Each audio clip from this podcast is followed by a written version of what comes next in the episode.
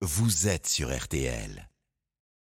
Il est arrivé en studio comme tous les dimanches matins. Autoradio, Christophe Bourou pour parler voiture. Bonjour Christophe. Bonjour Stéphane, bonjour à tous. Et ce matin, eh bien, je vais vous parler des voitures d'occasion puisque cette semaine, on vous révélait un chiffre sur RTL. Le prix qui a augmenté, plus 2700 euros d'augmentation en moyenne depuis janvier. Ça cogne. Les offres sur les occasions sont rares. Mais attention, des petits malins en profitent pour trafiquer les compteurs. Résultat, une voiture sur 10 aujourd'hui est touchée. Heureusement, il y a des parades.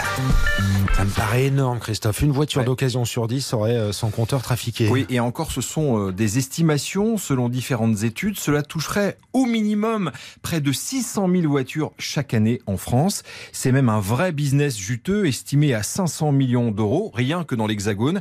Sur chaque modèle trafiqué, eh bien, les escrocs empocheraient en moyenne 5 000 euros. Phénomène qui prend de l'ampleur hein, car la fraude est devenue encore plus simple sur les voitures récentes. Alors avant, euh, il fallait, pour changer le compteur à rouleau, démonter le tableau de bord, taper avec un burin. Ça, dans les vieux films, on voit ça. Aujourd'hui, c'est archi simple.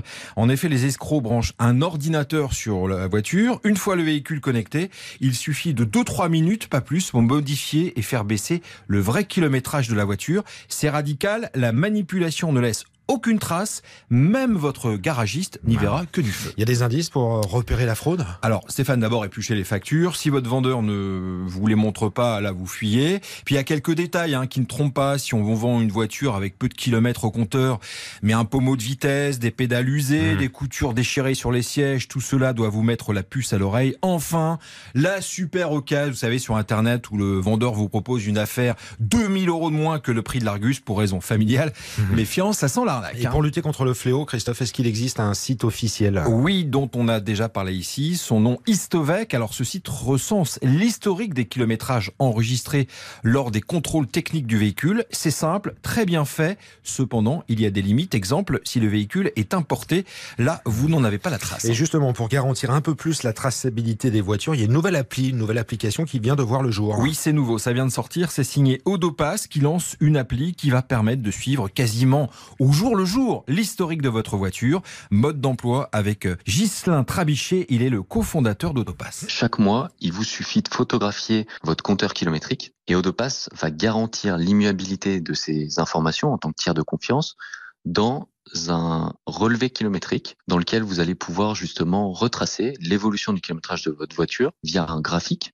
Et comme ça, le jour où vous revendez votre véhicule, vous êtes en mesure de prouver que le kilométrage de votre voiture, il est réel. Alors ça c'est pas mal. Alors évidemment l'intérêt Stéphane de passer par un tel service, bah, c'est la garantie, vos données sont stockées, protégées et certifiées. On a développé un système informatique qui permet de garantir que les données qui vont être enregistrées euh, justement lorsque vous allez certifier votre compteur ne sont pas modifiables. Comme ça, le- l'acheteur aura la certitude que le propriétaire n'a pas pu tricher Mmh. lors de ces enregistrements. Très très bien, C'est pas mal. Hein Ouais. Non, non, c'est gratuit en Ouais. plus. hein.